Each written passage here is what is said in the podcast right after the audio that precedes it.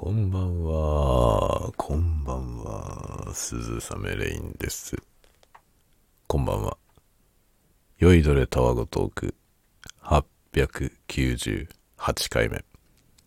深夜の小声雑談コーナーでございます。いやいやいや、久しぶりなんじゃないでしょうか。この深夜雑談コーナー。久しぶりになってまいりました。まあ、以前はですね、これが一番好きでというか、なんかこればっかりやってるような感じがありましたけれども、しばらく飽きがちになっておりますね。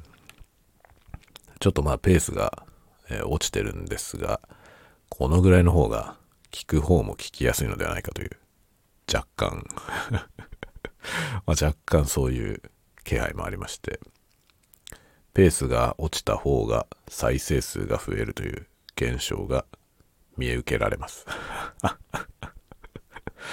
そうだよね。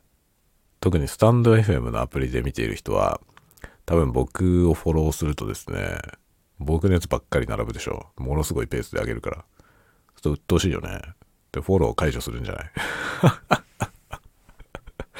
という気配がね、まあ、若干、若干ありますね。あの、まあ、フォローしてる、フォローしてるチャンネルの、その、えー何、更新されたエピソードがね、時系列で並んでくるみたいな感じになるので、フォロー頻度の高い人のやつばっかりが、もう連発されることになるんですよね。で、僕1日に3本とか上げたりするじゃない。まあ、一時期ね、やってましたんで、そうするとさ、なんだよこいつってなるよね。こいつ鬱陶しいなってなって、フォロー外すっていう人は、まあ少なくないんじゃないかと 思いますね。で、まあ、ポッドキャストとしてのね、あの、ある時、スタンド FM がポッドキャスト配信に対応して、その時に割と素早くですね、あの、即僕もね、ポッドキャストの方にこれを配信するようにしたんですよね。で、それ以降は、まあ、ポッドキャストアプリでね、聞いてくれてる人も多分いると思うんですよ。で、ポッドキャストアプリであればね、多分その更新頻度が高いからといって、その自分のタイムラインがそいつ一色になるみたいな、そういうひどいことにならないと思うんで、どうなんだろうね。ポッドキャストのアプリ、アプリにもよるのか。どんなアプリを使ってるのかにもよるかもしれませんが。まあでもスタイフのアプリだとね、本当に時系列で更新情報が入ってくるんで、で、僕ね、自分のエピソードがわかんなくならないように、自分で自分のやつフォローしてんだよね。そしたらさ、僕ばっかしなのよ。スタンド FM で見るとさ、僕ばっかりなのよね。で、わけわかんないんですよ。僕がフォローすることによって。もうなんか、他の人の更新のやつがどこに埋もれてるのかが、もう探すのが大変っていう状態になって、これはなんか、僕をフォローしてる人はみんなこうなってんじゃないかという気配がね、まあ、若干してきて。で、ちょっとね、まあ今更新頻度落ちてるんですけど、更新頻度が落ちたことによって再生数が増えてるので、まあなんかこの方がいい説あるのと。このぐらいのペースがいいんじゃないか説が、まあ、若干あるなと思いますね。まあ多分、あの、このタワゴトークね、あの、2、3個聞いてくれて、まあ気に入ってくれた人は皆さんもうお気づきだと思うんですけど、全部聞く必要はないんですよ。端から全部聞かなきゃと思う必要が全くないので、同じようなことは何回も喋ってるしね。なので、あの、聞き逃しても別にいいやぐらいの感じで聞いてもらうとね、気軽に聞けるんじゃないかと思いますね。たまに面白い話もしてるからね。だけどそのね、どこで何の話をしてるかもう全然わかんないので、その検索性も非常に悪いし、ってことで、で、自分でもね、あの特にこの深夜のやつは何を喋ったか全然覚えてないことが多いんで、なんかそんな話したような気がするなぐらいの記憶はあるんですけど、それがいつのどこだったのか、この回のこの辺でその話をしたっていう記憶がないわけですよね、もはや。そうすると後で探せないっていうね、探してなんかそれを紹介してノートに書こうかなと思っても、どれだったかなってなって、で、自分で探すのもめっちゃ大変なんですよね。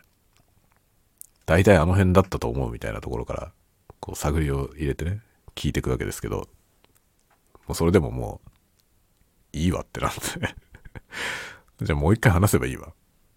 みたいなね、ことになってくるんで。まあ全部聞こうと思わなくていいので、気が向いた時に聞いてもらえるといいかなと思いますね。今日はですね、何の話をしようかなと思ったんだけど、まあ、近況。近況でもないけどね。今何をしているのかみたいな話ですかね。ああ、そうだね。そういえば、今日、今日のホットな話題からいこうかな。あの、英語のね、英語の勉強の話をしようかな、今日は。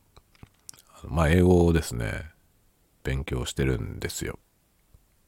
で、まあ、いろんなアプリでね、いろいろ勉強してるんですけど、今日ね、まあ、語学が学習アプリで超有名な、まあ、メジャーどころのメジャー中のメジャーどころなんですけど、デュオリンゴっていうアプリがあるんですよね。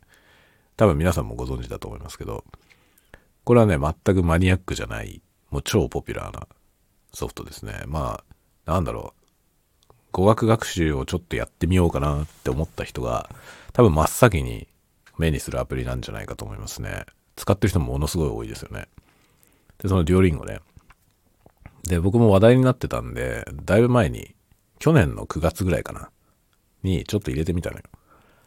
で、2、3個、2、3個レッスンをやって、あ、これダメだと思って やめたのよね。で、その時ね、ダメだと思った理由が、あのね、とにかく日本語を要求してくるってことなんですよね。その日本語で文が書いてあって、それを下に並んでる単語で、その並べて英文を作るとか、で、その逆とかね。英文が書いてあって、それの意味を日本語で、こう下にバラバラになってる日本語を並べて、その和訳するみたいな。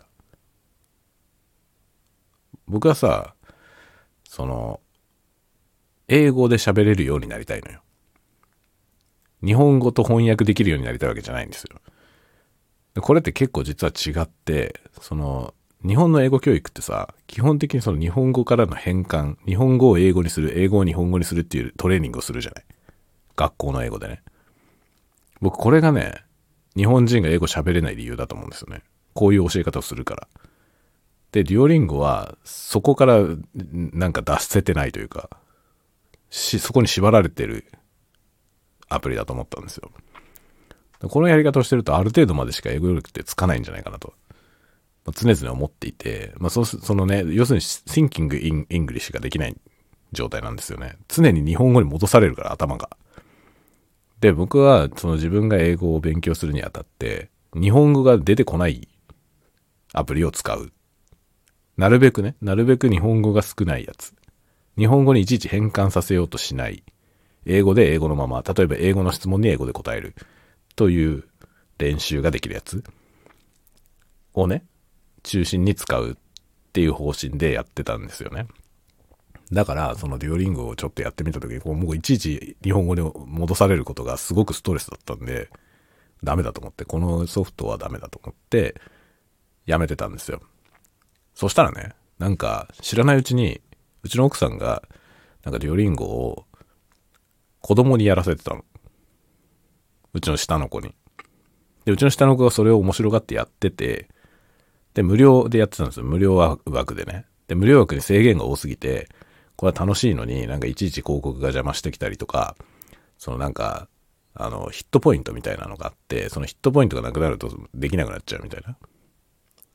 で、それが、その、課金するとね、解除されるから、課金してほしいって言ってきたのよ。で、え、デュオリンゴやってんだと思って。で、確かにでもね、全く英語やったことない人が、最初に始めるのに、日本語がない状態でやるのは多分無理だと思うんだよね。特にその日本語もまだちゃんとしてない人だったらいいけどね。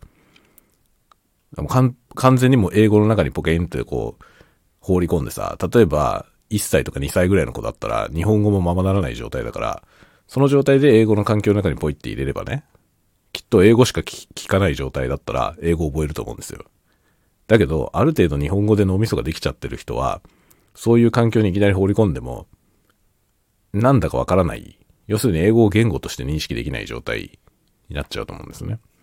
そうするとやっぱり日本語から変換するっていうそのプロセスをやっぱり最初は通らないとね、ダメだと思うんですよ。なので、そのデュオリンゴって多分その初心者の人にはすごくいいと思うんですよね。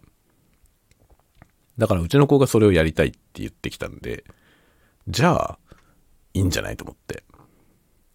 で、調べてみたら、そのデュオリンゴっていうアプリにはファミリープランっていうのがあったんですよ。で、ファミリープランをいろいろ調べてみたところね、その、ファミリープランは一つのアカウントをファミリープランにすると、そこに5人まで別のアカウントをね、追加できるんですよね。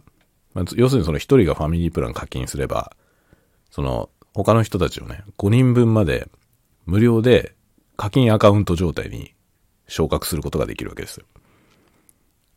これはいいなと思って。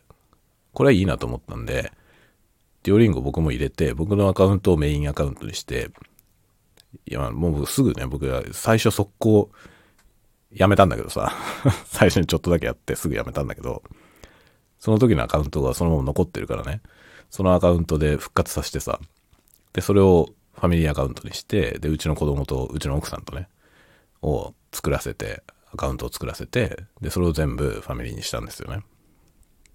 で、せっかく入れたからね、で、ファミリー課金アカウントにしたんで、ちょっとやってみるかと思って。で、今度はちゃんとやってみたんですよ。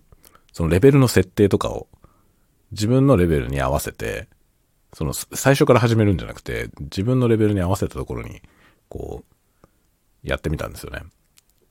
そしたらね、なんだろう、まあ一応日本語が出てくるのはいつまで経っても日本語が出てくるんですけど、だけど、そんなに前ほどストレスに感じなかったですね。で、今日ね、ちょっとしばらくやって、どうだろうな、1時間くらいやったのかな、 Duolingo。なんか、その経験値みたいな、EX っていうのを EXP、まあ、多分 experience だと思うんですけど、 experience を貯めていくんですよね、数値を。で、それがね、なんか1500ぐらい溜まって、1日で1500ぐらい溜まったら、なんか、なんかその今いるなんかリーグみたいなとこで1位、ダントツの1位になっちゃったんですけど、でも多分、やってる時間としては1時間もないぐらいなんですよ。1時間くらいしかやってないと思うんだよな。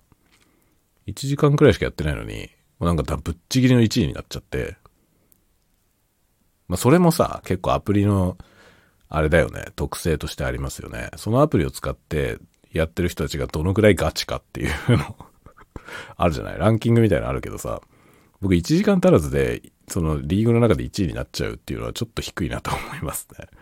そのモチベーション的に低い人が多いのかなっていう気はしますね。まあ僕がいるとこが今始めたばっかりのランクだからっていうのは大いにあると思うな。もうこれがもっと上がっていけば多分、すごいハイパーな人たちがいて、なかなか上に、ね、上位に上がれないっていう、なると思いますけど。まあそんなんでね、ちょっとデュオリンゴも始めました。でもちょっとこれは、まあ、ここ、今年1年で、どのアプリを残してどれをやめるのかみたいなことは、考えなきゃいけない。取捨選択しなきゃいけないなと思ってます。今ね、3つアプリ使ってるんだよね。まあ3つ目なんですよ、デュオリンゴで。で、3つ課金してんだよね、その3つに。で、ちょっとね、さすがに課金アプリが3つは多いなって 思うので、その、来年どうするかをね、ちょっと考えなきゃ。まあ、今年はもう1年分で3つ入れたからさ、それはちょっとやるとして。で、デュオリンゴはやっぱ家族とやるってことは、それは継続になるんで、じゃあもう1個のやつをやめようかなと今思ってますね。そっちももう1年分払ってあるから1年間は使えるんで、1年後にそれを継続するかどうかはちょっと検討かなと思ってます。今ね、あの、まあ、僕は最初に課金したアプリは、リンクってアプリで、LIN、えー、GQ か。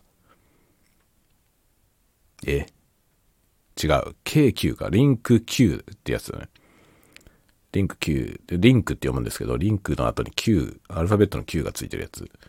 で、この LingQ ってアプリは、あの、リスニングとリーディングがすごいの。リスニングとリーディングに特化したソフトで、これはめっちゃ便利ですね。で、これはね、何、を育てるのにいいかっていうと、ボキャブラリー。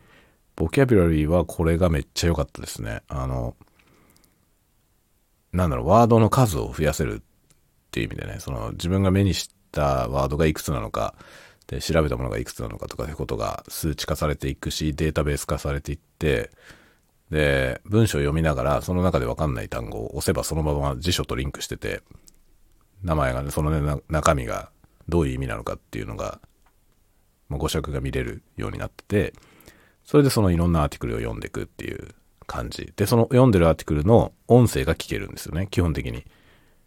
まあ、聞けないやつも一部あるけど、ほとんどのアーティクルがちゃんと音声化されていて、音声も聞ける。で、ポッドキャストをその文字起こししたような、まあ、トランクスクリプトしたようなコンテンツがいっぱいあるんですよね。だから、ポッドキャストの音聞きながらその文が読めるようになってたりとか、もちろん聞くだけで聞いたりもできるし、なので、リスニングとリーディングに特化したソフトで、これは1年間課金して、1万1000ワードぐらい。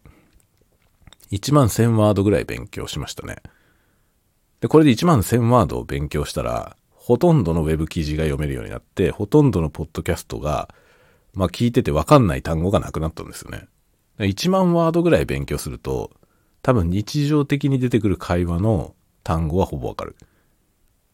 ただニュースとかで、あの、専門的なことを喋ってるやつはまだわかんなくて、そのニュースサイト見てるとわからない単語がまだまだありますね。だから、なんだろう、日常生活で困らないレベル。その、会話だけじゃなくて、まあ、文章を読んだりとか、書類読んだりすることってあるじゃないですか。その、普段暮らしていてね。ニュース見たりとかってことももちろん日常生活の中にはあるじゃない。で、ニュースには結構会話、日常会話に必要ない言葉がいっぱい出てるんですよね。なので、そのね、1万1000ワード勉強しても、ニュースサイトの文章が全然読めなかったのね、最初。で、まあ、リンクで1年間やって1万1000ワードぐらいやって、その後、ニュースサイトで、その、わからない単語を辞書で引きながら、こう、ニュース読むっていうのをね、しばらくやってて、で、それでだいぶ語彙はね、増えましたね。で、その後ね、喋る方で、まあ、喋る方はそのね、 LingQ の、と同時進行で、 ELSA っていうやつを、 ELSA Speak っていうアプリがあるんですけど、その AI、AI 英語ラーニングソフト。発音に関してはこれがピカイチだと思いますね。すっごいシビアに採点してくれる。で、その発音を検知して採点してくれるアプリは他にもいろいろあるんですけど、僕が今までやった中では、エルサが一番細かいし、一番精度が高いですね。ほんのちょっとでも違うと、すぐここが違うって言ってくる。すごい難しいけどね。でも、エルサで、今ね、エルサで僕は、あの、練習しながら85%以上、その評価85%以上が出るまで喋り続けるというやり方をしてんだけど、まあ大体85%以上、その9割近く、平均して9割ぐらいが出せるようになってきましたね。それで、で、そう、そうなってくるとさ、そのくらいの発音になってくると、あの、まあ、シリとかね、ヘイシリのシリとか、あとチャット GPT とかで、あの、AI と会話するときに、ほとんど聞き間違えられることがない。僕の言いたいことがちゃんと伝わるんですよ。その Siri にね。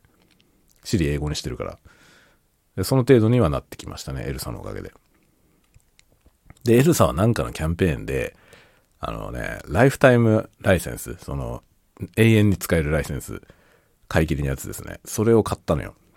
だから、エルサはもう、あの、サブスク課金じゃないので、もう買い切ってあるのでずっと使えますね。っていう状態になってます。だから L さんはもう今課金してないけどずっと使えてる。課金アカウントとして。で、リンクの方はサブスクだったんで、1年間やってやめました。リンク自体はすごい良かった。すごい良かったからおすすめです。めちゃくちゃおすすめだけど、1年ぐらいでいいと思う。1年で1万ワード勉強できるんで、もうそれでいいかな。もちろんね、その、わかんないニュースサイトとかのアーティクルをそのままリンクのコンテンツにインポートしたりできるんで、それをやって、もう一年続けてもいいと思うけど、でもまあ、ある程度語彙がね、身についてくると、自分でもできるから、ま、リンクは便利だけどね、便利だけど、なくてもいいやっていうことで一旦僕は課金をやめましたね。で、エルサで発音を練習して、結構このね、ポイントが取れるようになってきたわけ。そうするとさ、こう、自信がついてくるじゃない？ところがですよ。ところが。落とし穴があったの。僕はそうやってさ、独学で一人で練習してるでしょ？そうするとね、実際に会話ができるかどうかってことがわからないわけですよ。それで、この間ね、留学生と話して、話す機会があって、全然話せなかったの。1年くらい英語やった後ですね。1年くらい英語やってて、で、そのエルサで9割ぐらいのスピーキングが、そのスピーキングスコアがね、出せてて、で、ボキャブラリーも、普通にその日常的に目にする英語とか、ポッドキャスト聞いてて、わかんない言葉がほぼないみたいな、くらいになってきたわけですよ。そしたらさ、いけんじゃねと思うじゃん。そしたらいけないわけよ、全然。いざ喋ろうと思ったら何にも言葉が出てこなくて、で、相手の言ってることはわかるんですよ。で、相手は中国の人だったんでね、中国の人が英語を話してる人だったんですけど、で、その人は、まあ、英語の発音はあまり良くないけど、言ってることはわかるわけですよね。その単語は聞き取れて。で、まあ何回か単語を聞き返したりはしたけど、分かれば意味はわかるんですよ。何を言いたいのか。で、それに対しての返答が出てこないんですよ。本当に出てこないの。あれ、こういう時は何て言えばいいのかな。ダメじゃんと思って。で、僕の勉強方法では足りない。で僕はリーディングと、リーディング、リスニングとスピーキングを練習してるつもりだったの。だけど、そこになかった要素。カンバセーション。会話がなかったんですよ。会話の練習をしてないので、コールレスポンスができない ということが分かって、これダメだと思って、それで、スピークというアプリがね、あるのよ。で、そのスピークというアプリに、今、今年からね、今年の頭ぐらいにそれを入れて課金を始めました。で、このスピークってアプリは、名前の通りスピーキングにすげえ特化したアプリなんですよ。スピーキングの練習だけがある。で、日常会話なり、そのビジネス会話なり、まあ、いろんなそのフォーマル、インフォーマルのね、いろんなタイプの会話を練習する。で、ネイティブの人がビデオレッスンみたいなやつで映像で出てきて説明してくれたり。で、それもね、これも初級のところは日本語で説明するから、もう初級のところは飛ばして、もうとにかく中級からっていう感じで、中級のとこから入って、まあ相手が全部英語で説明して、こちらも全部英語でっていうような練習。で、これのいいところはね、このアプリのいいところは、そのね、AI と喋れるんですよ。AI と会話するモードがあるの。で、これ実はエルサにもあるんだけど、エルサのその AI 会話モードっていうのは、あのね、プレミアムコースみたいなやつ、そのさらなる課金をしないと解放されない機能なのね。で、僕が持ってるライフタイムライセンスではそこは使えないんですよね。で、その追加課金分が高いのよ。で、それでちょっと戸惑っていたんだけど、スピークはそれよりも安くて、AI スピーキングトレーニングができるので、これいいじゃんと思って。で、しかもレッスンがあって、ちゃんと教えてくれるんだよね。段階を追って説明をしてくれて、こういう時はこうやって言う。言うで、その言い回しの一部分の、その、単語が入れ替わってるようなやつで結構繰り返し練習をして、で、その今練習したものを使って AI と会話をしましょうみたいな AI レッスンみたいなやつがあるわけ。で、AI とレッスンして、で、AI とのレッスンは結構面白くて、その、求めてるのは、今までやってきた、その、今直前にやってたレッスンの言い回しを使って話すことなんだけど、そこで全然違うことを言っても、ちゃんと答えてくれるんですよ。AI だから。その模範解答に近いかどうかとかいうことは全然採点の基準じゃなくて、で、どんな言い回しをするか。例えば今言われていた、練習してきたような、同じようなことを別の表現で言ってもいいわけですね。いいし、全く違う会話をしてもいいの。自由に話していいんですよ。で、それに合わせて相手は答えてくれて、で、その会話をするわけだ、本当に。AI と。で、AI と会話をしてる中で自分が間違うことあるじゃない。で、間違ったところは、こう、米印が出るのね。こちらの喋ったことが、こう、なんていうの、あの、文字化されて、音声認識で文字化されて、そこに英文として出てくるんですよね。で、英文として出てきて、それが今の会話の流れの中で正しければ、チェックがつくんですよ。グリーンのチェックが。だけどそれ間違ってると、グリーンのアスタリスクがつくのね。で、そのアスタリスクがついたやつは、そのレッスンが終わった後、その会話が終わった後に、振り返って見ることができるんですよ。この場合はもっとこういう風に言いましょうみたいな。あなたが言おうとしてるのは多分こうだけど、であれば単語がこの、こっちの方が適切ですとか、例えば定冠詞が必要ですとか、不定冠詞が必要ですとか、もしくはなんか、例えば三単元の S とかがいらないとかね。ここはいらないとか、ここはああなきゃいけないとか。そういうの間違うことあるじゃん。例えば、あの、疑問文とかでね、過去形とかで did you とかなんかなってたら、その後に来るのは原型だったりするんだけど、言ってる時間違って、その過去形そこに入れちゃったりするとね。で、それは意味は通じるけど、間違ってるじゃん。で、その間違ってるとこは、ここはこれ間違ってるよ。っていう指摘をしてくれるわけです。細かい違いをね。で、細かい違いもそうだし、その言い回しとして変だった場合に、意味は通じるけど、この場合はこういう風に言った方がいいとか。っていうのを後でレビューしてくれるわけ。もうめちゃくちゃいいんですよ。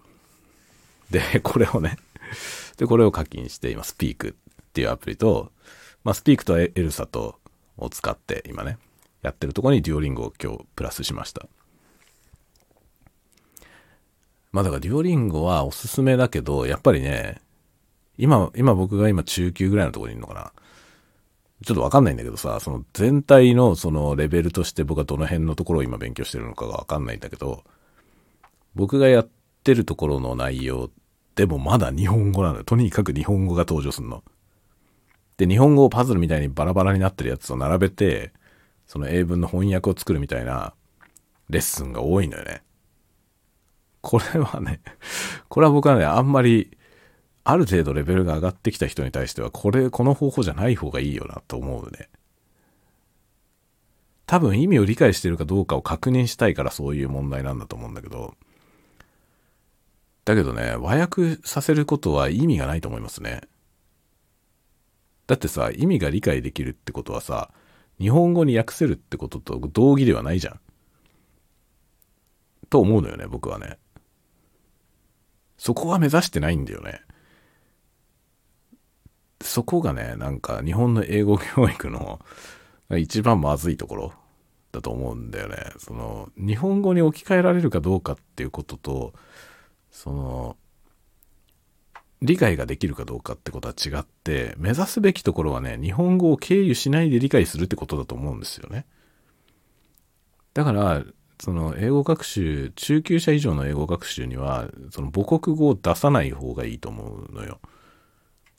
で、実際のとこ僕は、そのね、YouTube で、その英語のね、 English learning系のコンテンツを見始めた時に、日本語で喋る人を全部排除したの。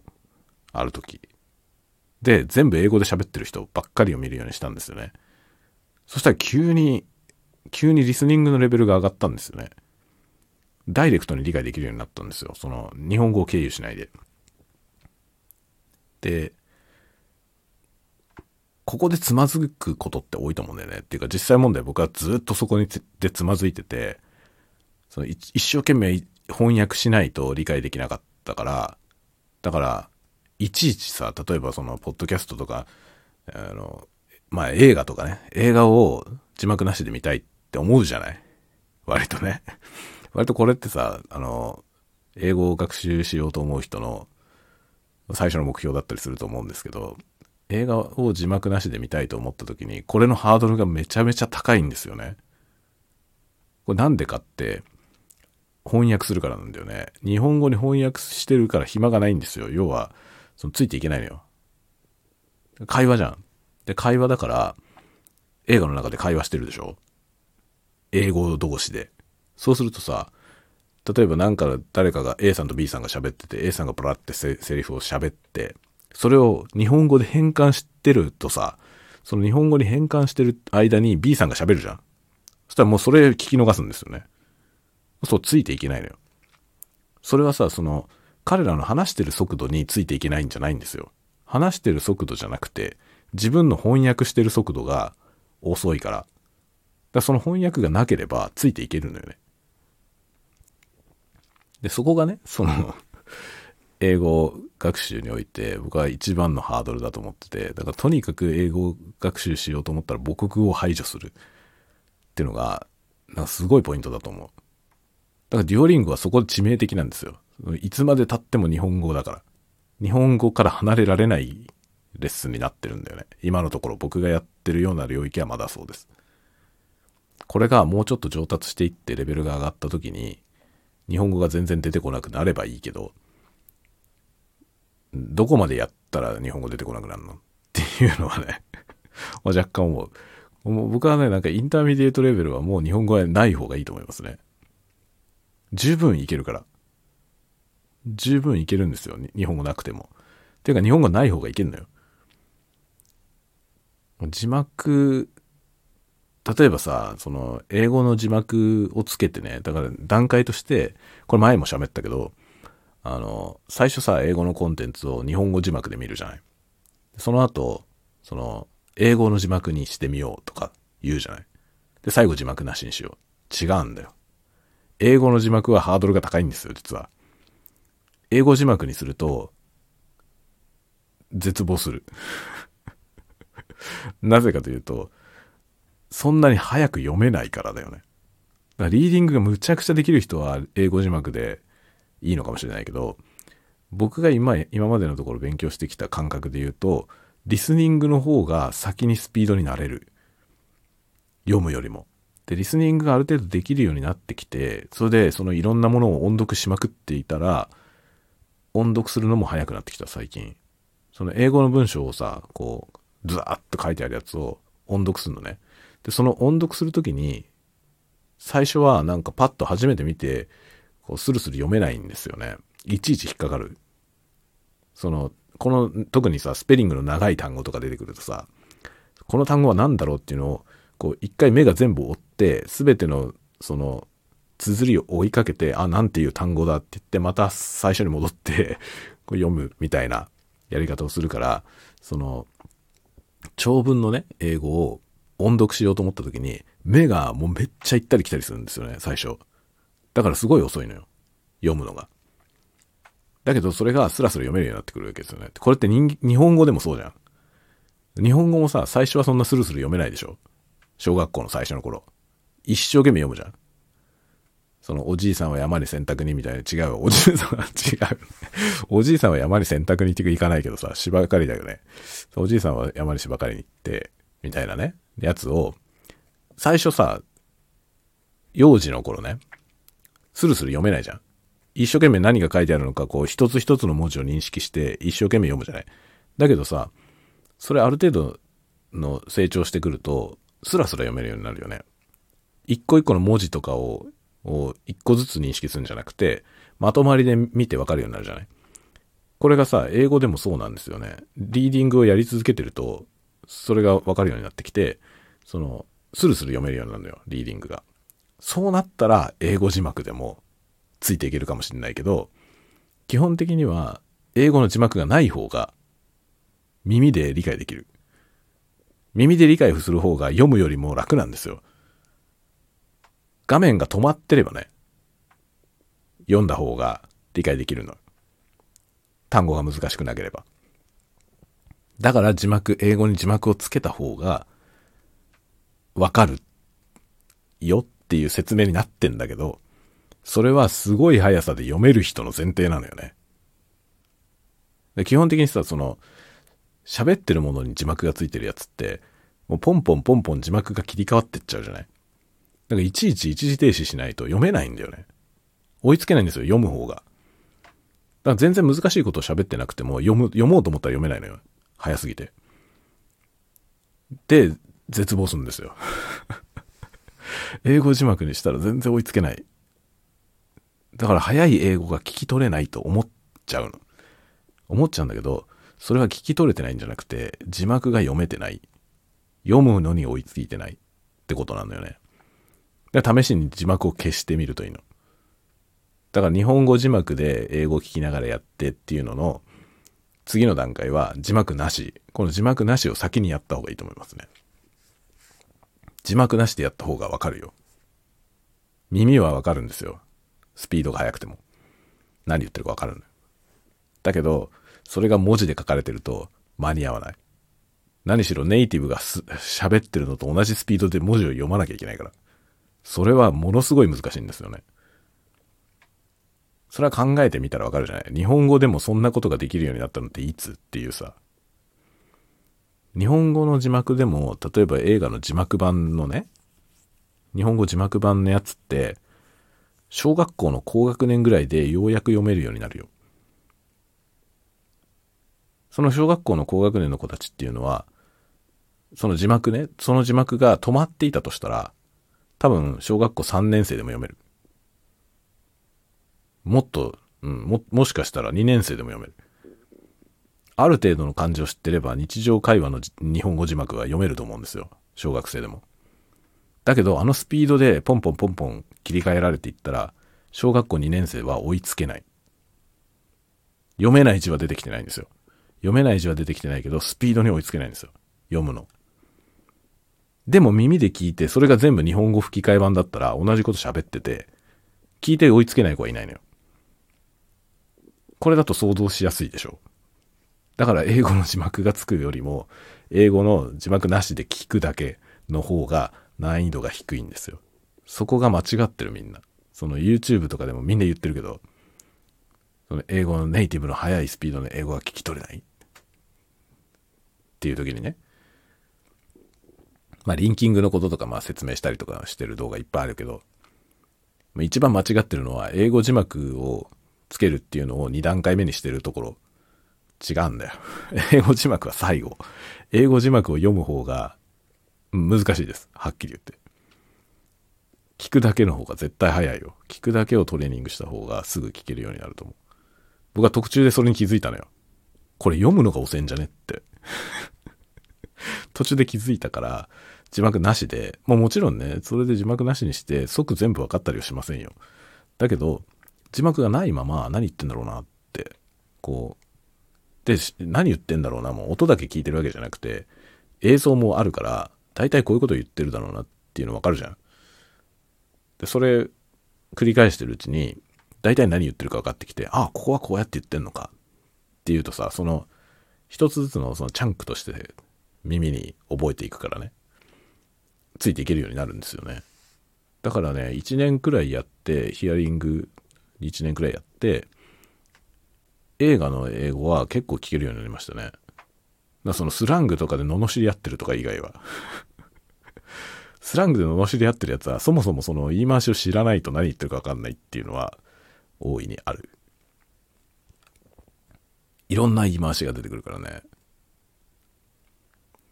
で、そういうのはなんか、ポッドキャストとかで解説してる人がいるから、そのポッドキャスト聞きまくってるうちにだんだん分かってきましたね。でね、でも僕がね、今リスニングの方で次の目標はね、あのね、こう、なんとなくね、聞こうと思ってなくて聞いてる英語を理解できるようになりたい。これ何の話かわかる？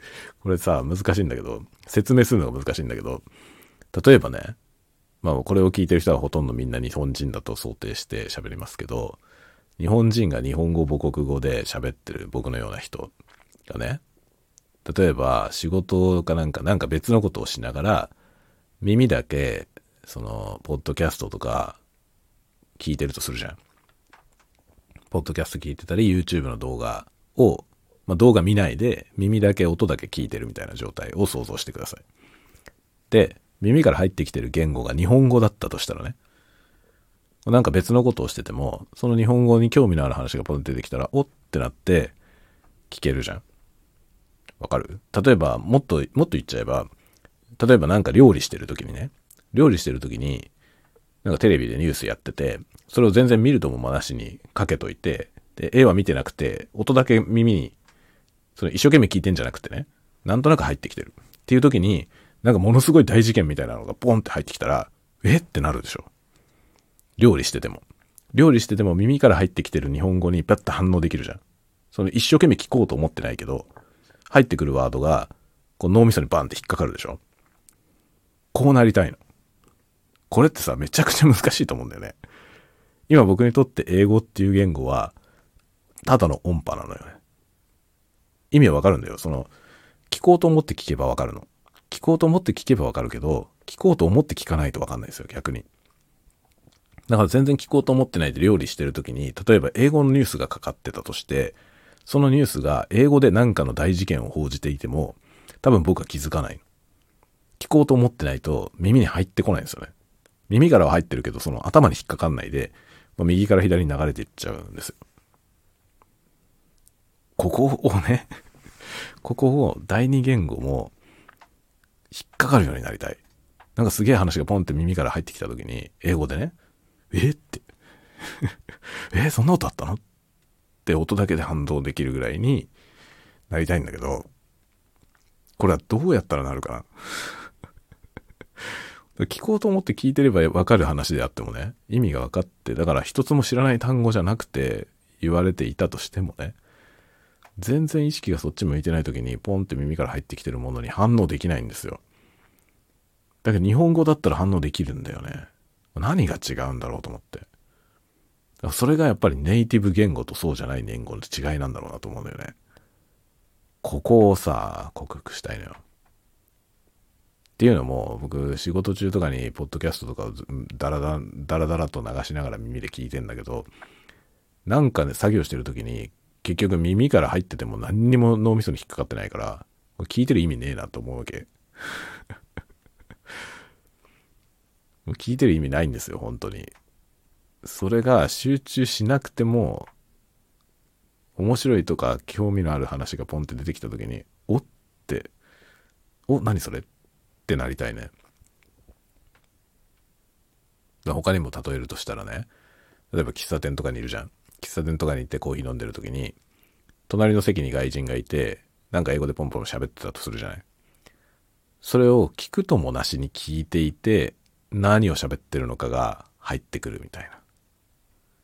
風になりたいね。ならないよ。すげえ一生懸命聞かないとわかんないね。なんか喋ってるな。んんって聞けば何の話をしてるかわかるの。この間ね、あの、旭川でラーメン食べてる時にね、観光客、旭川冬祭りだったんでちょちょうど。冬祭りだったから観光客いっぱい来てて、で、外国人の団体が、まあ団体つっても4、5人のチームが、隣の席でラーメン食べてたのよ。で、その時に、隣の人たち、こう、隣に外国人のチームが座ったんで、僕はラーメンを食いながら聞き耳を立てたわけ。で、聞き耳を立てたら、スラムダンクの話をしてたの。スラムダンク、あの、ザ・ファースト・スラムダンクって映画があるじゃない。あの映画の話をしてて、おスラムダンクの話してるわ。って思ったけど、それは僕がラーメンを食いながら耳に集中していたから分かったのね。だけどこれが日本人が例えば同じようにスラムダンクの話をしてたら僕はラーメンに集中してたとしても、おってスラムダンクってなるのよ。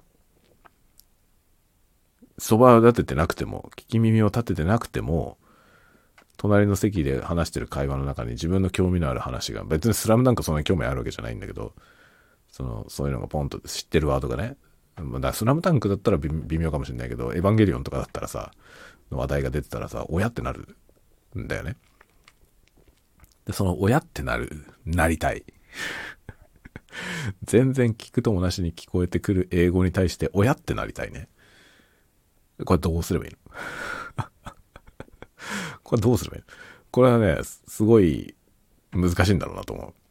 多分相当イマージョンしないと、英語に没入して浴びないとダメだろうね。ということをね、常々思ってますね。最近はさ、もう僕、ウェブの検索エンジンとかも全部英語ベースにしてさ、なんか調べるときも全て英語。だから、検索も全部英語で検索するようにしてるんですよね。ワードも、検索ワードも全部英語で入れて、で、だからリザルトもさ、その、英語の Google とか、英語の Bing とかを全部ターゲットにしてて、で、OS もさ、基本設定を UK にしてあるんだよね。だから、僕の使ってるそのコパイロットとか、マイクロソフトのね、コパイロットとかも全部英語なんで、その英語、何でも英語で聞くようにしてるんですよ。英語で聞いて英語で返ってくるっていうようにして、とにかくもう、浴びようと。英語を浴びようと思ってやってんだけど、それでもなお、聞き耳を立てないと耳から入ってくる英語が理解できないよ。一生懸命聞こうと思わないと。これだよな。聞こうと思わないでも聞けるようになりたい。そうしないと会話するだけで疲れちゃうんだよ。相手がなんか喋ってる時ものすごい集中してないと何言ってるか分かんないから、会話するだけで疲れるよね。これがさ、普通に日本人と喋ってる時に全然ストレスなくね、その疲れないで、長々と喋れるのはさ、相手の言ってることをものすごい集中して聞かなくても意味わかるからなんだよね。多分このくだらないタワゴトークをね、このどうでもいい話をね、これを聞いてる方々はもうみんな日本語のエキスパートでしょ？別にエキスパートっていうのは語学学者であるとかそういう話じゃなくて、ネイティブじゃん。だから、このどうでもいい話をね、なんとなくぼんやり聞いてて、で、ちょっとでもなんか、それは面白いなって思うことが流れてきたらさ、笑ったりとかできるわけじゃない？もものすごいさ、一言一句聞き落とさないように聞かなきゃまあならぬってこれを聞いてる人はいないと思うのよ。そういうコンテンツじゃないし。で、そもそもネイティブ日本人はそんなことしなくても日本語で喋ってるものに関してね、聞けるじゃない？そのレベルになりたいよね。僕が目指してるそのレベルって多分むちゃくちゃレベル高いんだと思うんですよ。ビジネス英会話とかさ、あるじゃん。だからその高度な会話ができるみたいな。高度な会話ができることよりも何も考えないで英語を理解できる状態の方がレベル高いような気がするね。で僕はさ、だから最初からもともとね、その高度な英語が喋れるようになりたいとか全く思ってないんですよ。そうじゃなくて雑談がしたいのよ。だけど雑談の方がレベル高いと思う。この何のテーマで喋りましょうが全くなくて、ただただダラダラと喋りたいの。このタワゴトークを英語版にしたいの。これができる英語力っていうのはどういうレベルだろうね。ものすげえレベル高いんじゃないかと、最近思います。最初はね、そんなことは思ってなかった。だから advanced level English みたいなのっていうのはさ、その文法が複雑であるとか、ボキャブラリーがすごくそのレアな言葉、その日常的にそんなに使わない言葉を満載して喋るとか、なんかその、そういうのはアドバンストレベルみたいな認識が割と一般的ですけど、違うよね。そんなこと一切なくても、何にも決まってないところで思いつくことをベラベラベラベラと延々喋り続けるっていうのって難しいよね。これを英語でできるようになりたいんだけどさ。これ難しいよね。めちゃくちゃ難しいんだよね。で、これができるようになるレベルって多分、耳から入ってきてる、その全然聞くともなしに聞いてることに反応できるレベルだと思うんだよね。それこそが僕が思う、like a native なのよ。ネイティブのようにっていうのは、ネイティブとその聞き間違えるほどのね、そういう発音がスムーズだとか、そういうことじゃないの、僕の、僕が求めてるのは。で、特にその英語のね、教えてる英語インストラクションのあの YouTube とかやってる人たちはみんな言ってるけどその Like a Native を目指さなくていいってことをみんな言ってんだよそんなことしなくてもちゃんと通じるよってみんな言ってんだけどそのねその彼らの言ってる Like a Native は結局あの発音なんだよね。発音とかアクセントとかそういうものをそのまあ、発音は大事だけどアクセントに関してはみんな個性だからそのままでいいよっていうことを言ってんのね。その、ネイティブと、ま、間違えるほど、その、発音がね、流暢である必要はないよってことをみんな言ってて、で、その、 perfection は求めなくていい、その完璧さ。は求めなくていいよってことを言ってる先生が多いんですよ。で僕が求めてるその like a native はパーフェクトであるということじゃないんだよ。ネイティブはパーフェクトじゃないんだよね、喋ってる英語。僕の日本語もパーフェクトじゃないけど、ネイティブの English もパーフェクトじゃないわけですよ。で、僕はそのパーフェクトじゃない English をネイティブのように喋れるようになりたいのよ。そのネイティブのような発音でっていうことじゃなくて、ネイティブのように、思いつくままにいろんなことをね、自由自在に喋りたい。自由自在に喋りたいし、その耳から入ってきている、なんか、何気ない英語がビューで入ってきてる時に、その中に興味のあるワードとか、その興味のあるトピックが流れてきた時に、おって反応できるようになりたいわけ。一生懸命聞き耳を立てて、なんか何を言ってるんだろうかってやんなくてもわかる。になりたいね。なりたいですね。そこを目指したいね。だから今、ポッドキャストとかもしょっちゅう聞いてるけど、ちょっと集中力が途切れたら、もう何言ってるかわかんないんだよ。その、全然聞いてないんですよね。一生懸命聞いてる間は何言ってるか全部理解できるの。調べなきゃってことはないんですよ。ほぼ何言ってるか分かって、単語もわかるし、言い回しもわかるし、何言ってるかは理解できるのね。だけど、一生懸命聞いてないと理解できないのよ。ちょっとぼんやりしちゃうと、あれって、我に返ったら、あれ？今何、何の話だってことは多々ある。ちょっと集中力切れるといつの間にか話題変わってるみたいなこともあるんだよね。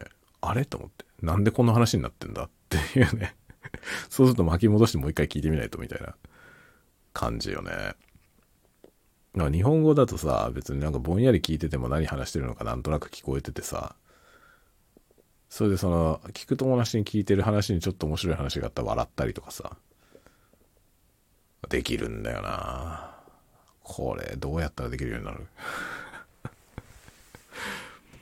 本当にね、語学学習はマジでもう深いですね。そう。あのね、今日ツイッターで見たんだけど、ツイッターじゃないわ、もう X。X で見たんだけどさ、マジでっていう言葉とか、めちゃくちゃ何々っていうのは、おっさんしか使わないって おっさんしか使わないっていうのを読んだのよ。わかるわ、と思った。だってめっちゃ僕は使うもんね。めっちゃって使うじゃん、僕。めちゃくちゃ、めっちゃ使うよね。めちゃくちゃ使ってるし、もうマジでもめっちゃ使うよね。もう今、今のこの数分の間にも何回出てきたの。俺、連呼しまくってるよ。これ、カウントできたら面白いよね。僕、あ、カウントできるよね、多分。例えば僕が何も考えずに喋ってるこのね、ポッドキャストから、マジでが何回出てきたか単位時間あたり、マジでが何回出てきたかとか、めちゃくちゃとかめっちゃがいくつ出てきたかっていうのをカウントしたら面白いよ、きっと。お前はおっさんであると認定されるんだね、きっとね。もう笑ったわ、本当マジでって今の人言わないって言われて。うん、そうだろうなって思ったね。最近僕はね、ツイートとかで、マジでっていう言葉をあえて書いてる。なんでかというと、使ってる人が少ないから。面白いなと思って。使ってる人が少ないから、あ、使おうと思って。そしたらおっさんしか使わないって書いてあったから、もう笑ったね。だよねと思った。だからあえて使うんだよ。マジでは使わないわ。まっていうもんね、今の人ね。マジでを省略して。まあ、マジでを省略すんなよと思うけどさ、3文字しかないんだから。でも、まっていうね。なんかすげえ信じがたいこととかを聞かされた時にさ、え、ま、まっていうね。お前もそれじゃわかんねえよと思うんだけど。まってなんだよ。と思うけど、まだよ、今。マジでなんて言ってる人いないわ。めちゃくちゃもいないんだね。僕めちゃくちゃっていう言葉は僕の中では新しいのよ。あのね、割と年取ってから使うようになった。めちゃくちゃは。昔はね、めちゃくちゃ、僕は今めちゃくちゃなんとかって言ってるところに、僕がよく使ってたのはぶっ飛ぶほど。ぶっ飛ぶほど〇〇はよく使ってましたね。よし。ちょっと待ってね。あの、マイクスタンドがポンコツでだんだん下がってくるというね。ちょっと直しました。そう、ぶっ飛ぶほどはよく使ってたね。あとね、若い時、20、21、2ぐらいの時、21歳、2歳ぐらいの時によく使ってたのは、バカ。バカはね、バカはバカっていう意味でじゃなく使ったんじゃなくて、これをね、形容詞の最上級として使ってましたね。バカかっこいいとか。そんな言葉を使ってるやつは同世代にもほぼいなかったよ。で、僕と、そのね、この間ちょっと話に出てきた先輩、キーボードの先輩ね、キーボード弾いてた先輩で、その DJ、DJ セットをある日突然買ってきた先輩。その先輩が言い出してたんだよな。バカかっこいいとか言ってて。超って意味だよね。超かっこいいの意味で、バカかっこいいって言ってましたね、その人が。で、それの影響を受けて僕も言ってた。バカすげえとか言ってた。頭悪そうなんだよね、この、この言い回し。でもさ、その頭の悪そうな響きと、そのね、バカかっこいいの、そのバカっていう、この、何語彙のリンクが見事すぎて、なんかものすごい足りない感じで 好きだったね、このバカ、バカかっこいいっていうの。これある時、ある時全く使わなくなりましたね、急に。すげえこればっかり使ってたんだけど、一時期。あと、ぶっ飛ぶほどはね、なかなか、最近はあんまり使わないけど、でもと、たまに僕は使ってるかもな、ぶっ飛ぶほど。ぶっ飛ぶほどかっこいい。ぶっ飛ばないけどね、普通。どんなすげえもの見たところでぶっ飛びはしないんだけど、ぶっ飛ぶほどってよく使いますね。ぶっ飛びたいからだよね、きっとね。いやー、形容詞問題面白いですね。めちゃくちゃは使わないんだって。もう古いんだって、めちゃくちゃって使う人はおっさんだって。そうなんだろうって、めちゃくちゃ使わないんだ。じゃあ何？何使えばいいの今？何、何を使ってんだろう今の人？そこはもう、もうわかんねえんだよな。その、なんていうの？若い人と接する機会は、未だにあるけど、その、若い人たちにとってさ、僕が、その、なんていうの、もう、すごく年上の人なわけですよ。そうするとさ、彼らは、普段の言葉で僕と喋んないんだよ。僕と喋るときよそ行きになっちゃってるじゃん、もはや。その状態ではさ、彼らが普段どういう言葉で喋ってるのかってわかんないんだよね。感覚はわかるんだけどね、彼らの感覚みたいなものを話してるとさ、その、あ、このぐらいの世代の人はこういう風な感覚で今暮らしてんだっていうのは喋ってるとわかるけど、どのような言葉で喋ってるのかっていうのは、もはやそれ見せてもらえないんですよね。だから自分たちの仲間同士ではそういう言葉で喋ってるだろうけどね。自分たちの世代の言葉で。だけど、例えばそこに僕が現れて、何の話してんのってなった途端にもう違うじゃん。僕の前では同じ年同士でもやっぱりよそ行き言語になっちゃうんですよね。それはなんかその、目上の人がそこにいるから。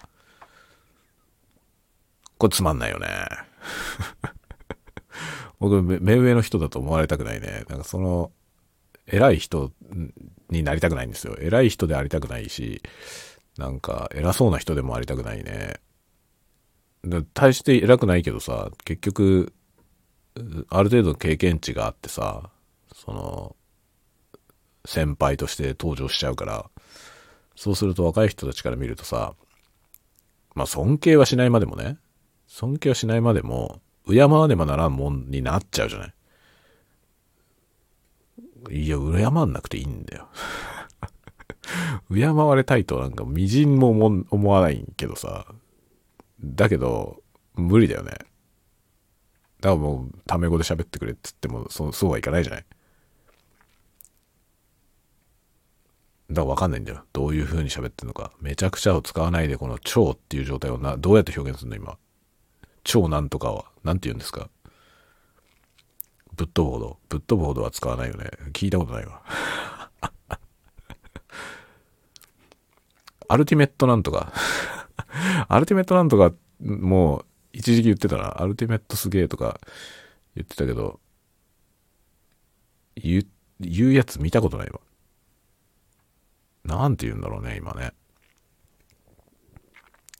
その、あの、なんていうの、その、よく考えてない最上級。本当に最上級であるかどうかは考えないまま、むちゃくちゃすげえって意味で、めちゃくちゃはだからダメだっつってんじゃんね。そう、めちゃめちゃすげえのことをなんて言うの？今。めっちゃすげえって言っちゃうよな。めっちゃすごくない？って僕なんかしょっちゅう連呼してる気がする。ダメだって。amazing すごいとか言えばいいのかな？ミラクルすごいとか？マンモスすごいか。これが一番ダメなやつだと思うな。マンモスうれピー。マンモスうれピーは多分ダメだよね。これ多分どこの世代においてもダメな気がするな、これは。パクリだし。マンモスうれピーも違うよね。なんか、超、超もダメでしょ超嬉しいもダメだよね。なんかその、超嬉しい時なんて言うの？ぶっ飛ぶほど嬉しいとか言わないよな。なんて言うんだろう。もうぶっ飛ぶほどぐらいしか思いつかねえな。僕はなんて言ってんだろう、普段。めっちゃ。めっちゃ、 Yeah めっちゃホリデー。 Yeah めっちゃホリデーだと思うね。めっちゃホリデーは一回も使ったことねえな。なんかホリデーにめっちゃをつけるっていう感覚はないね。どういうことなんだ？めっちゃホリデーっていうのは。今日めっちゃホリデーだよね。言う？言わねえわ。なんだろうね。酒なんか一滴も飲んでないのにもう酔っ払ってるような感じなんだよな。どういうこと？どういうことかわかんないけど、1時間以上このくだらない話を いや、くだらなくないよ。くだらないなんてことないね。ここまで聞いてきた皆さん、くだらない話を聞いてたわけじゃないよね。中身のない話を聞いていた。中身はなかったと思う。中身はなかったと思うけど、くだらなくはないよ。まあ、世の中にくだらないことなんかないよ。時間をかけてそれをくだらねえようなことを時間をかけてやるということには意味がある。一番くだらないのはね、くだらないものをくだらねえってやりもしないで、その捨てることですね。それが一番くだらないと思うわ。くだらないと思うかどうかだよね、つまりは。くだらないと思ってるとやらないじゃない。だけどその一見くだらないことを一生懸命やってみると、やってみた人にしか見えない世界が間違いなくあるよね。それに意味があるかどうかは知らないけどさ。だけど意味なんてものはさ、結局客観的なもんでしょそれに意味があるのかどうかってさ、その意味を感じるかどうかってことなんだよね。だからやった本人が無意味だったと思わなければ意味はあるよね。無意味だったとは思わないんじゃないかな、一生懸命やったら。僕はいっぱい無意味なことしてるけど、無意味なことをやることに意味があると思ってるんだよね。意味があると思ってるし、実際に意味を感じるんだよね。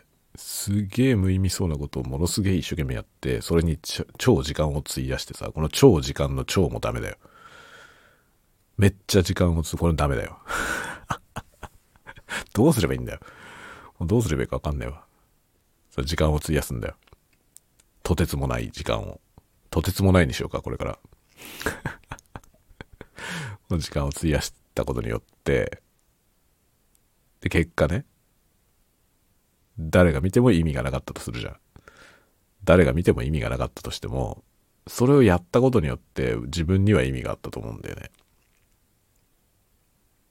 意味がなさそうだからっつってやらないやつはやらないだけだけど、僕はやった上で意味がなかったということに気づくわけだから、それは大きな価値があるよね。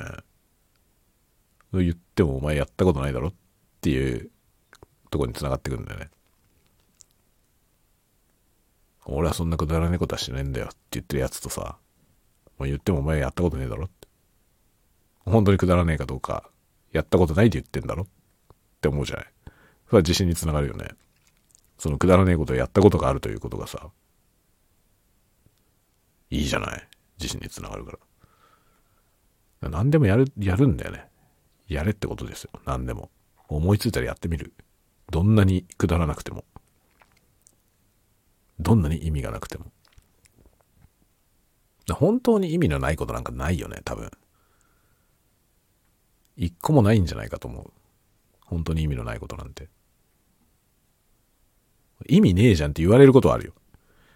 意味ねえじゃんって言われることはあるし、世間みんなが意味ないと思ってることはあると思う。だけどその意味のないことを一生懸命やったやつにとっては意味がある。その意味を知ってた方が楽しいじゃんね。って思うんだよな、僕は。だからなんか結果としてわけのわかんないことをいっぱいやってんだよね。無駄みたいなことを一生懸命やってますね。だけど無駄じゃないよね。はっきり言って無駄じゃないから、いつも楽しそうですねって言われるんだよ。いつも楽しそうである、あればさ、それは無駄じゃないよね。僕のやってること無駄じゃないから楽しそうなんだよね。つまりは。楽しそうでいられることには意味があるじゃん。そうそういうことだよ。みんなが意味ねえんじゃねえのって言ってるようなことをやってるから楽しそうなんだよ。僕は。そういうことをなんか伝えていきたいね。いろんな人に。特に若い人にね。若い人はもう情報がね、多すぎて、そのね、今の時代ね、情報が多すぎて、間抜けなことしない人が多いよ、ほんと。間抜けだっていう情報をやる前から得られちゃうでしょそういうものを得られちゃうからさ、それは間抜けなことは避けて通るっていう人が増えてんだよ。だから面白いやつ減ってくんですよね。違うんだよな、本当間抜けだって言われてってさ、世間から間抜けだって言われてんだったらそれをやってみろと思うけど、僕はむしろ。だってやらねえじゃん、みんな。ね。そんなこと意味ねえよってみんなが言ってたらさ、誰もやらないでしょ。その誰もやんないことをやることには大きな意味があるよね。だって誰もやらないんだもん。もう誰もやってないんだからやってみればいいんじゃないと思う。みんな意味がねえからやらないんだよって思うかもしんないけどさ。意味がねえって言ってるやつはみんなやんないで言ってんだろって思うじゃん。やんないで言ってるやつの言うことなんて聞かなくていいよね。本当に。本当に僕はそう思うね。だから自分でとりあえず取り組んで、その結果意味がないことの方が多いけどね。でもやってみて意味がないということに結論に至るのはすごい大事だよ。少なくとも楽しいんだよ。そうやって生きてる人は楽しいんだよ。つつまりは。で、自分が楽しく生きてる人は、そのね、楽しさをこう伝播させるよね。お、表にね。でそういう人が増えれば増えるほど多分世の中は楽しいんだよ。と思う。あそんなことやっても意味ねえんじゃねえの？って言われたことをやれよって僕は最近中学校に行って話してるけどさ。まあ偉そうなこと言ってくる人がいっぱいいるから、そういう人たちがそんなことやめとけって言ってるようなことをなんでやめとけって言ってるのかよく考えて、それでやってみたらいいんじゃないっていうね。危ないからやめとけって言ってるやつは危ないかもしれないから、ちゃんと聞いた方がいいと思うけど。くだらないからやめとけって言ってるやつは、なんかくだらなくてもやってみたらいいんじゃないかなと思うね。そうしないとね、なんか本当にくだらないことをする人になるんだよ。本当になんか何が面白いんだかわかんないみたいな。迷惑行為みたいなことをしてさ、やる人いるじゃない？で、バズってみたいな。バズっててか炎上して、みたいなアホにどんどんなっていくんで。そうじゃなくてさ、もっと無害で意味のないことしろよ。無害で意味のないことを一生懸命やるってことは面白いよ。というわけでね、どういうわけか全く分かりませんけど、この、というわけでって言ってからどういうわけか分かんないっていうこの展開もね、すっげえ多いわ。毎回こうなんじゃないか、僕。というかね、このと、というわけでをつけないで、どうやって終わればいいか分かんない。この話。こう無理やり終わらせたい時に言ってんだよね。というわけで。だからというわけでがどういうわけかちゃんとこう意味があって、そのね、今まで喋ってきたことのコンクルージョンであるということの方が少ないというか、そんなこと一回もないかもしれない、今まで。どうしようもない議論の果てに、これを何とかして終わらせなければならない時に、というわけでと僕は言っている。だこのというわけでには意味はない。こういう時どうすればいい？これは、もう喋りとして下手くそであると思うよ。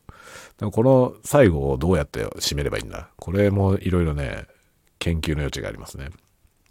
というわけでを使わない。いいね。今締めるか、これから。というわけでを使わないぞ。じゃあ、というわけでを使わなかったらこれどうやって終わればいいんだ？無理やり終わる？無理やりもう、今日はここまでっつって。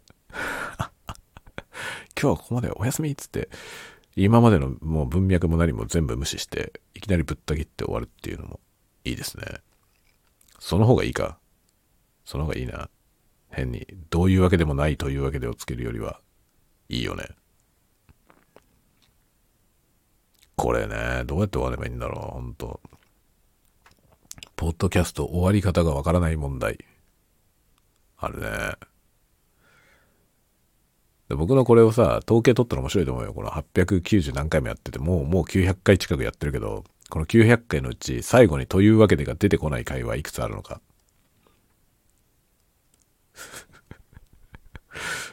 ほとんどねえんじゃないか、これ。ほとんどの回で僕はというわけでって言ってる気がすんな。で、しかもというわけでって言った後にどういうわけかわかんないけどっていうエクスキューズを言ってるのもめっちゃ多い気がする。しょっちゅうだよね。ここまでが定型文なんじゃねえかと思うぐらいやってるよね。で、この、このね、今油断してるこの何分の間にもめっちゃがいっぱい出てきてるわ。もう救いようがないな、これ。救いようがないです。私はおじさんです。それを否定するつもりは全くなくてさ、僕はおじさんだし、おじさんだからいいんだけどね。おじさんであることは何も、なんかそこに後ろめたさも感じないし、嫌だとも思わないけどさ。だけど、おじさんはめっちゃが多いって言われて、こんだけめっちゃめっちゃ言ってるのはさ、さすがにこれはなんか何とかしようと思うよね。でもこれを何とかするのは本当に難しい。別の何かに置き換えるのが難しいんだよ。まあ、うん。めっちゃめっちゃって言ってる。